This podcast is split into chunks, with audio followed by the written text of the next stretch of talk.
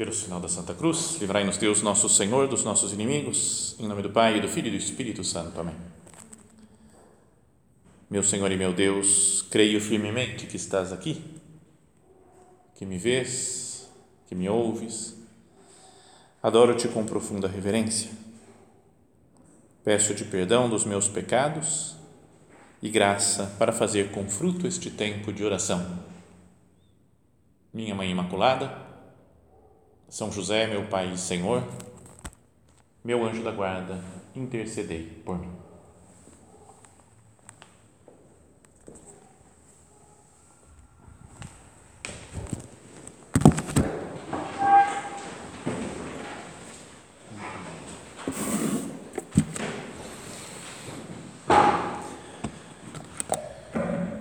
Nós estamos vivendo nesses dias os momentos mais importantes né, de todo o ano da vida litúrgica da igreja.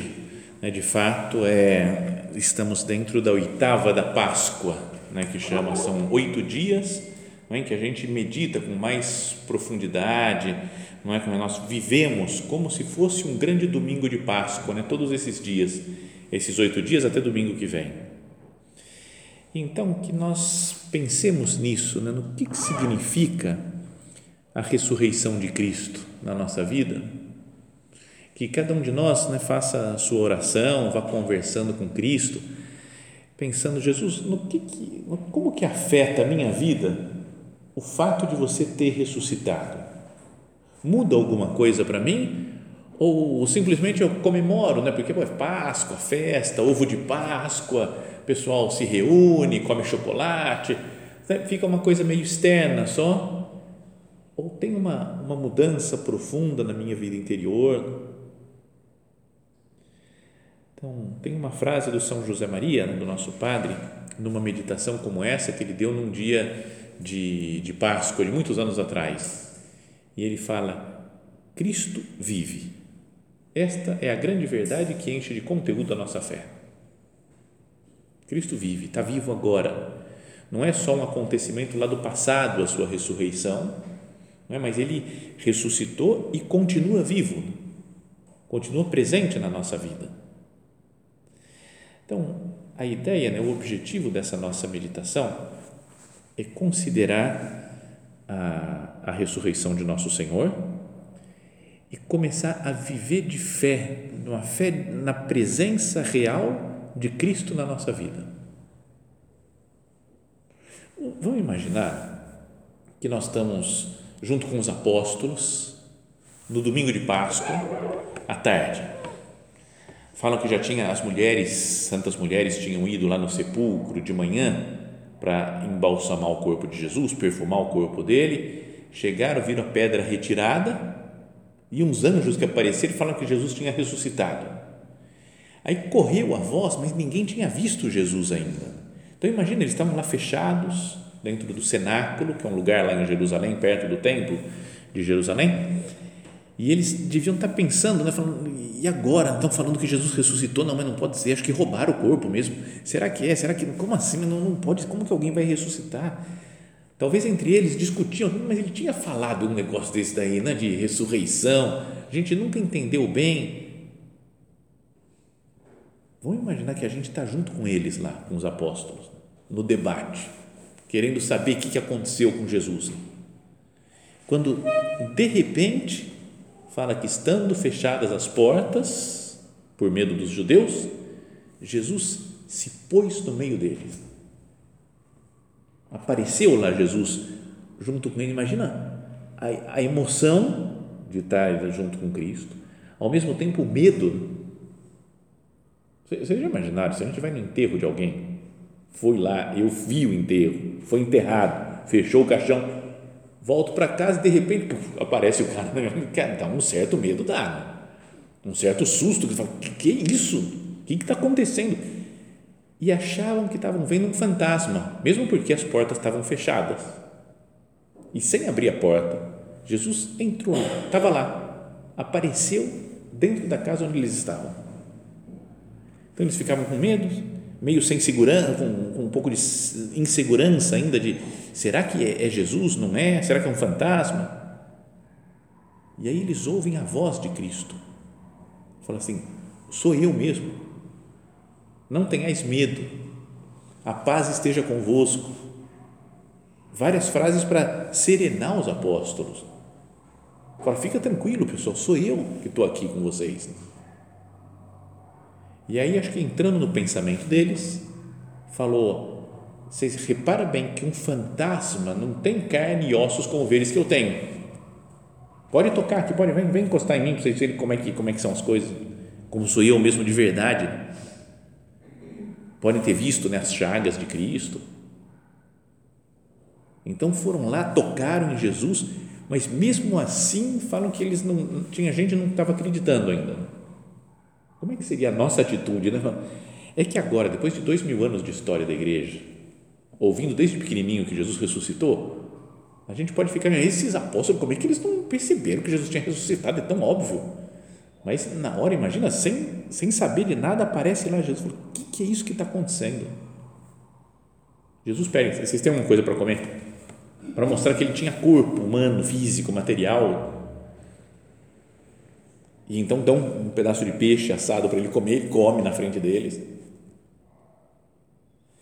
Então, como nós reagiríamos nesse lugar, né? vendo Jesus ressuscitado. Se ele ainda se dirige a nós, chama cada um pelo nome, falou fulano de tal, você, sei que sou eu mesmo, você quer ver aqui, encosta aqui em mim para você ver como sou eu mesmo, essas chagas aqui, ó, essa ferida do prego que estava aqui na minha mão, pode tocar aqui ó, para você ver que sou eu mesmo. Já pensou? É uma mistura né, de de, de confusão, de alegria, de medo, né, de coisa totalmente inesperada. Mas ouvem a voz de Cristo, tocam em Jesus e reparam, ele está vivo. No começo não acreditaram, e pode ser que a gente, mesmo tendo a doutrina da igreja, mesmo rezando no credo todos os domingos, né, que ele ressuscitou o terceiro dia,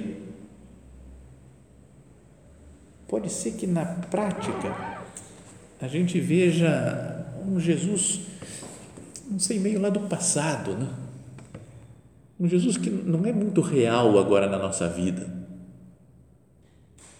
Não sei como explicar, mas parece que aconteceu. Você fala, beleza, eu acredito que Jesus ressuscitou há dois mil anos, estava lá, mas depois subiu ao céu. Agora é tudo como uma, uma espécie de nuvem. Na ascensão do Senhor, falou que uma nuvem o ocultou e às vezes para nós a nuvem continua ocultando Jesus. Não? A ideia de Jesus é meio uma nuvem, meio confuso. Tem um filme que esses dias atrás assisti a sexta ou sétima vez já. Eu já falei dele, sempre na Páscoa eu volto a falar e lembro dele, que se chama Ordet, a palavra. Ordet é o nome original, que o filme é dinamarquês de 54 ou 55, preto e branco, de uns protestantes, assim. Então, você quem não dorme nos dez primeiros minutos é já um herói. Mas depois você vai entrando no filme e é maravilhoso, sabe? É uma, como uma grande parábola da presença de Cristo na nossa vida. Não vou contar o filme porque eu já contei mil vezes aqui, mas tem uma frase que um, um cara que ele, ele acha que ele é Jesus, porque ele ficou louco, e aí vem o pastor da igreja e ele fala, eu sou Jesus. Eu falo, não, você não é o Jesus, não, você é o Johannes, é que você está achando que você é Jesus. Esse é o problema da minha igreja. Não vê que eu estou presente aqui no mundo. Esse é o problema da minha igreja. Acredita no Jesus quando eu vim há dois mil anos, mas não acredita que eu estou presente aqui. Então, é o cara louco, né? Mas se você tira da loucura a frase, você fala, será que não é um problema nosso? Pessoal, eu não, eu não acredito na, na na presença real de Jesus na nossa vida, atuando. Será que não teríamos que pedir para nosso Senhor que nos aumentasse a fé? Falou, Jesus, aumenta a minha fé. Eu creio, né, porque eu, eu, eu sei, conheço a doutrina da igreja, acredito no que os apóstolos transmitiram e no que foi transmitido por todos os cristãos desde sempre, né, do início da, do Evangelho que você ressuscitou, Jesus, mas na prática me parece tão, tão esfumaçada essa ideia. Não te vejo, Jesus, ainda como alguém real, vivo, verdadeiro, presente na minha vida, concreto. E é necessária a fé para que Cristo continue atuando na nossa vida, como ele atuava lá antes da sua morte, da sua ressurreição. Fazia os milagres lá para o pessoal da Palestina, mas agora ele nós temos essa convivência com ele como tinham aqueles primeiros. A fé era necessária antes também, né? Jesus fazia uns milagres exigindo quase fé das pessoas. Se alguém falasse que que não tinha fé, não conseguia nada. Fala que às vezes Jesus foi lá para Nazaré, por exemplo, ele foi e falou, mas fez poucos milagres por causa da falta de fé deles. Antigamente tinha é, já falei antes, mas tinha um negócio antigo, super antigo, que se chamava jornal. Sabe, jornal de papel impresso, assim, grande, o pessoal lia antigamente. E, e uma das partes do jornal eram os classificados, chamavam, né? propagandas que colocavam no jornal, né? gente anunciando coisas que queria vender, que queria fazer, comprar, sei lá, coisa, porque era onde o pessoal ficava sabendo. Aí o pessoal anotava com caneta, circulava lá, esse daqui, eu quero comprar isso daqui, anotava o telefone numa agendinha de telefone, ligava, telefone com fio, com tudo, então era coisa super antiga. Mas uma das coisas que teve uma época que começaram a, a divulgar nesses classificados era uma novena a Santa Clara. E a novena a Santa Clara falava, resolve tudo, você faz. E uma das coisas falava assim: não precisa nem fé é só rezar isso daqui, mesmo sem fé, e funciona. E me lembro, eu era pequenininho, não faz tempo, eu era pequeno, mas um padre na igreja falava: Isso é a coisa mais absurda. Essas novenas, era famoso na cidade, né? novena de Santa Clara.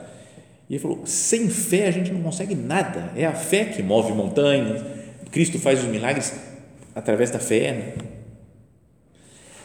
Lembra quando ele, Jesus, depois de ter descido lá do monte das bem-aventuranças, da, da, da, da, transfiguração, se transfigurou, fez um milagre lá na frente dos discípulos, desceu e estavam os outros discípulos tentando expulsar um demônio do menino lá endemoninhado.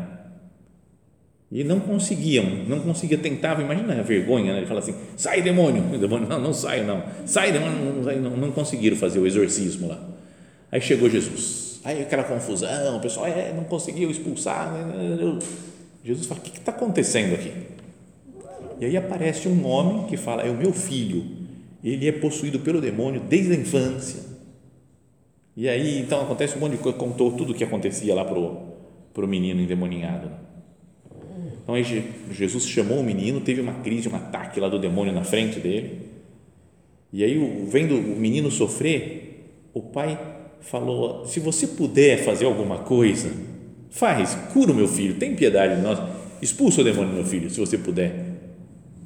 E Jesus fala, quase, não são palavras textuais, mas como assim, se eu puder? É, sabe, ele, é, ele, vai ressuscitar, ele vai, vai, Jesus pode tudo. E fala assim, como? e depois explica para o homem, falou, tudo é possível para aquele que tem fé. Tudo é possível para aquele que crê. Se você tiver fé, eu consigo fazer isso. Voltando para o filme, Ordete. Nossa, tem uma pessoa que morre no filme, não vou falar para não dar spoiler. Esse filme pode dar spoiler que ninguém dá a mínima, ninguém assiste. Eu faço propaganda aqui nas meditações. Pode falar o que quiser, porque depois nunca todo, ninguém fala, não, não assisti, não. Comecei a assistir parei. Mas tudo bem. Tem uma pessoa que morre, e aí o louco aparece lá no, no, no, no velório e vai fechar o caixão. Aí uma menininha vem e falou: Você não falou que ia ressuscitar? A pessoa que morreu? E aí falou: Você tem fé? Você crê? Eu creio. Então vamos ressuscitar. Cara, fica uma cena tensa porque é uma cena de morte num velório, todo mundo triste, e um louco que chega e fala: Eu vou ressuscitar. Você já imagina? Imagina, você vai no velório e aparece um louco e fala: Vou ressuscitar essa pessoa agora. Se vocês tiverem fé, eu ressuscito. Então dá um clima de tensão, mas não vou falar o que acontece, vocês assistam o filme. Pelo menos assim dá Então, mas esse, esse homem fala para Jesus: Fala assim, se pode, se eu posso, tudo é possível para aquele que crê. Tudo é possível. Quase como falar, você crê? E ele falou, credo, domine sed adiuva incredulitatem meam. Creio, Senhor, mas ajuda a minha incredulidade, a minha falta de. Eu creio, mas é tão pequena a minha fé. Me ajuda, Jesus, a ver com os seus olhos, me ajuda a ver as coisas com, com um olhar de fé. Me ajuda a acreditar que você é capaz. Eu tentei tudo para salvar esse meu filho a vida inteira e não consigo.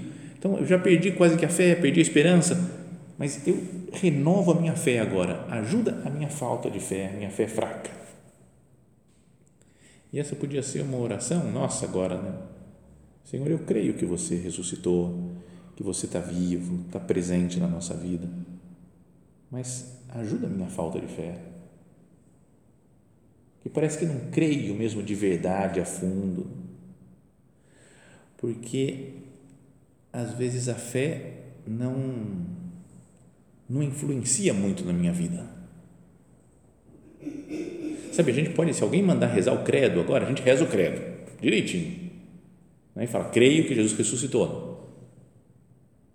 Padeceu sob Pôncio Pilatos, foi morto e sepultado e ressuscitou ao terceiro dia. Mas na prática depois dá para perceber que eu sou uma pessoa que vive de fé.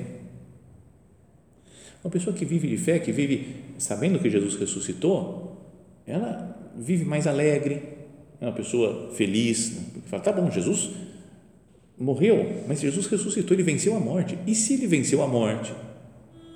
Ele é capaz de vencer as dificuldades que eu tenho, mesmo que a dificuldade me leve à morte também, física, eu vou viver com Deus no céu para sempre. Isso me dá alegria. Qualquer dificuldade que eu tiver, a fé na ressurreição me deve olhar, fazer olhar com um olhar de alegria, com um olhar de esperança. A pessoa que vive de fé, ela olha para as coisas positivas, né? olha para as coisas que unem, que somam, que iluminam.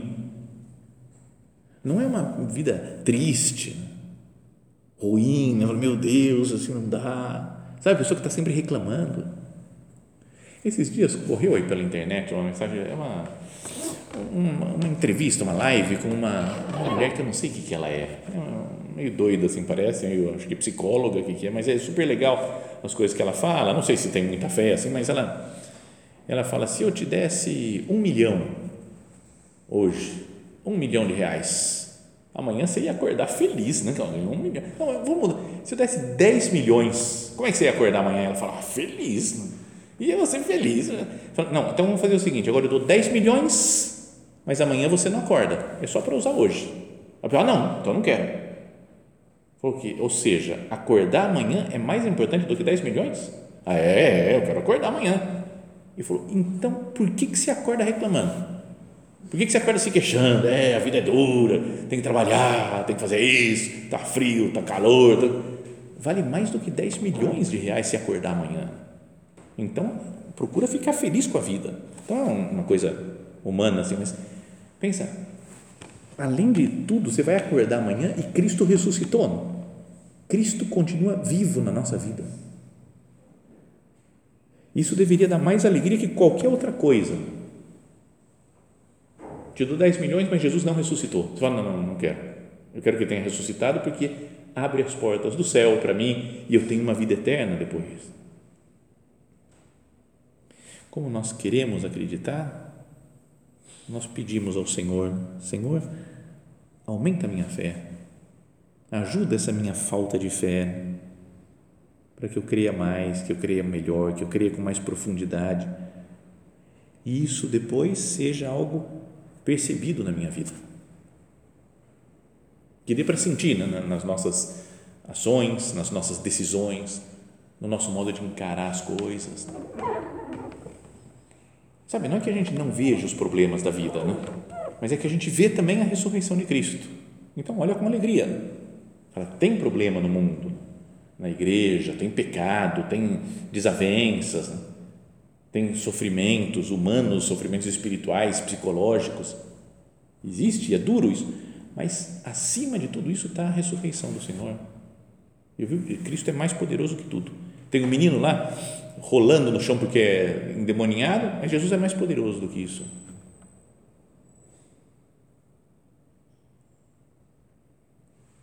Peçamos ao Senhor uma fé que acabe transformando a nossa vida.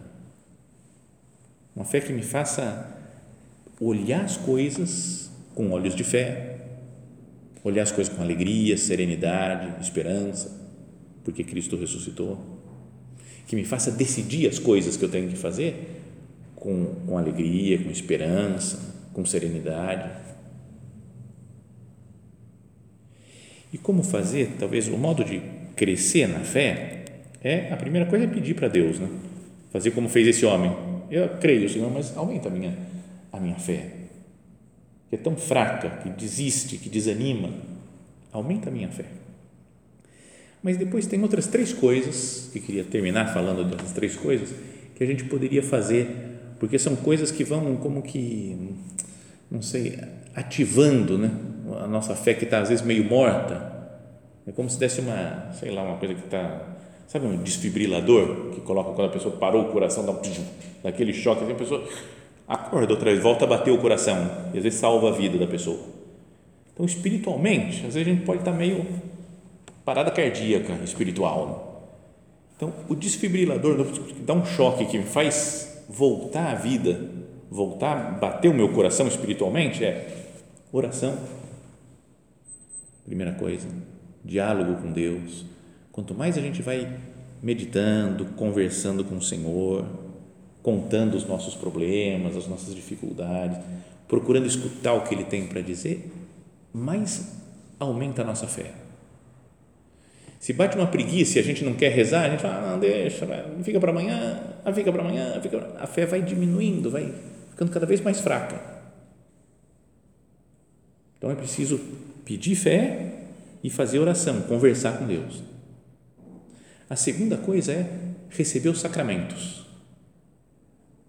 Né? Acho que todo mundo aqui já foi batizado, fez a primeira comunhão, mas os que a gente pode receber com frequência, a confissão e a Eucaristia. Procurar esses sacramentos com frequência, que é vida divina em nós. É Cristo que entra na nossa vida, que toca em nós, que nos transforma.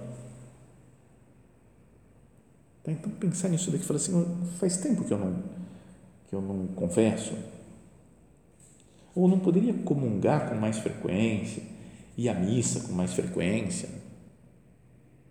Porque isso daí vai, vai mexendo, vai trabalhando a nossa alma, vai fazendo com que a gente viva vida de fé. Já falamos muitas vezes isso, mas a pessoa que vai à missa com mais frequência cresce evidentemente. Né? Ao atender as pessoas aí na direção espiritual, a gente vai vendo que a pessoa vai dando seus passos, vai procurando melhorar. Aí um dia toma a decisão, fala, eu vou começar a ir à missa todo dia. E aí dispara na vida espiritual. Que você vê que não é obra da pessoa, mas é, é quase que visível, palpável, obra da graça da Eucaristia. Pessoa que comunga com frequência cresce muito. Evidente fica o crescimento espiritual e acaba vivendo mais de fé.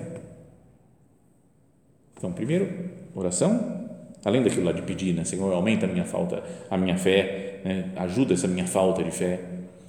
Oração, receber os sacramentos com mais frequência e estudar um pouco mais a fé. Que às vezes pode acontecer da gente dizer, ah, não tem muita fé, tem umas coisas que eu não concordo muito com a igreja, não sei.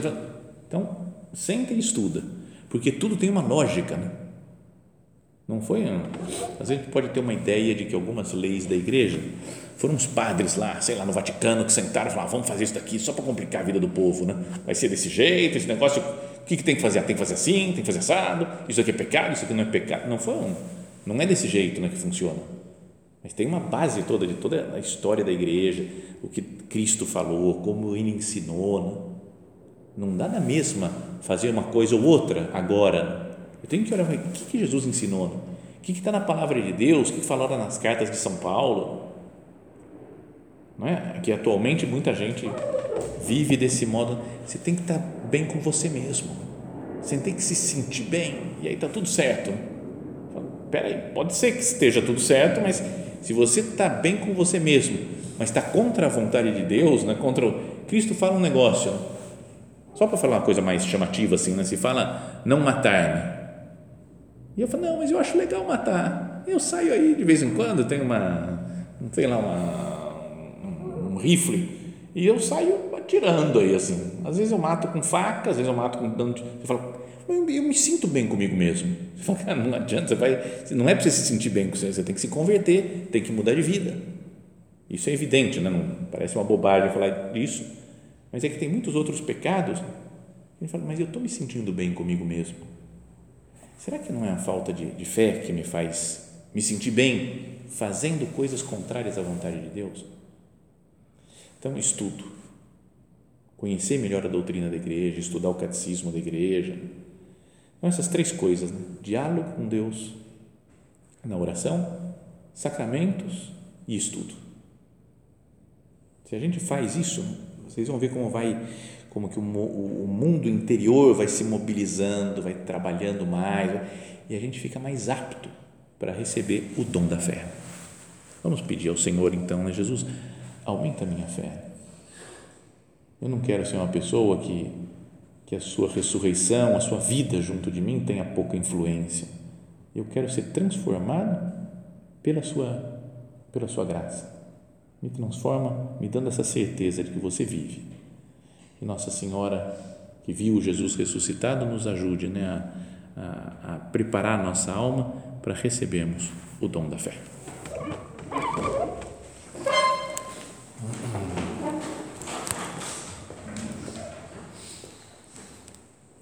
Dou-te graças, meu Deus, pelos bons propósitos, afetos e inspirações que me comunicaste nesta meditação. Peço-te ajuda para os pôr em prática. Minha Mãe Imaculada, São José, meu Pai e Senhor, meu anjo da guarda, intercedei por mim.